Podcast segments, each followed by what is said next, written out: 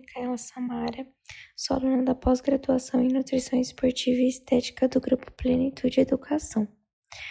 Bom, hoje eu vou falar para vocês da influência da insulina baixa na manutenção e no ganho da massa muscular.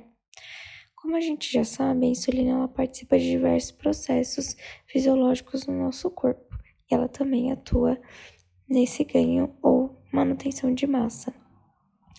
Existem dois mecanismos que geram perda de massa muscular. São dois mecanismos principais. Um é o hormonal, que no caso é a resistência periférica à insulina, e o outro é o inflamatório.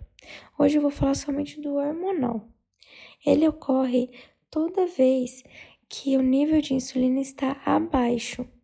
Abaixo que eu digo é abaixo dos níveis de referência, que é 1,9 UI/ml. A insulina é secretada pelas células beta das ilhotas pancreáticas. Essa secreção ela vai sempre ocorrer após o consumo dos alimentos. Ou seja, a secreção de insulina ela ocorre no estado alimentado, que vai elevar a concentração de níveis circulantes da glicose e de aminoácidos.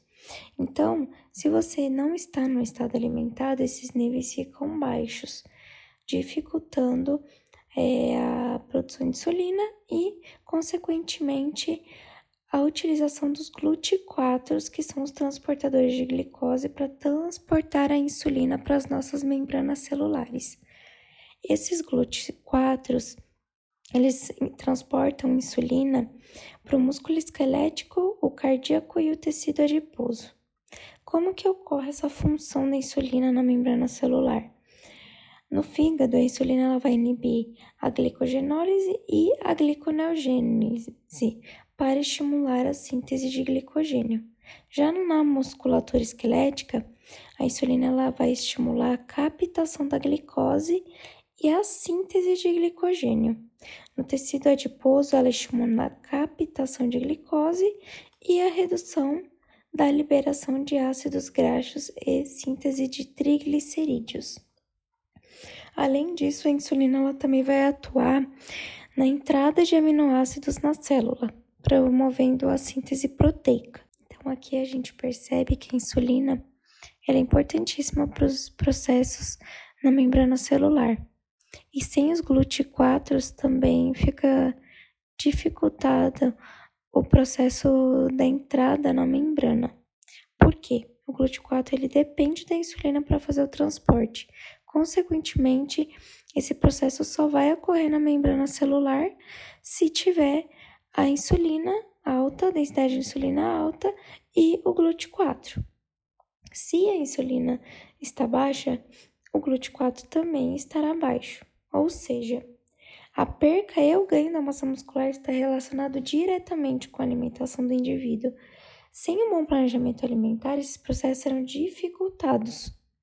O comportamento alimentar, os baixos níveis de insulina, eles vão influenciar nos distúrbios também de funções endócrinas, que pode ocasionar até diabetes tipo 2 e outras doenças relacionadas né, a funções endócrinas. A gente consegue entender aqui que está tudo interligado. Muitas pessoas acham que se diminuir o nível de insulina, ela vai perder gordura mais rápido, vai ter uma perca de peso.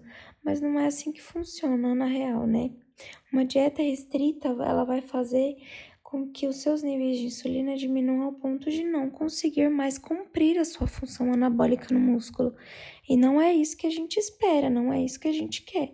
A gente não quer um indivíduo é, emagrecendo de forma que não seja saudável e que ele perca massa muscular e tenha flacidez e outros problemas relacionados a isso, né? Um bom planejamento alimentar ele vai contribuir para que o nível de insulina se mantenha sempre adequado. Isso que vai favorecer tanto para a manutenção da massa muscular nas dietas de emagrecimento, como para os ganhos de massa muscular. A insulina ela não é vilã, ela é fundamental para a manutenção da massa muscular, além de ser fundamental para outros processos fisiológicos, como é, aporte glicêmico contínuo, mantendo as funções adequadas do nosso sistema nervoso central e muitos outros. Então, gente, eu espero que vocês tenham entendido o papel importante da insulina, não só no ganho da massa muscular e manutenção dela, como também em outros processos que ocorrem no nosso corpo. Espero que vocês tenham gostado da explicação e vamos juntos enraizar a nutrição na ciência e não nos modismos que a gente vê por aí. Um abraço a todos.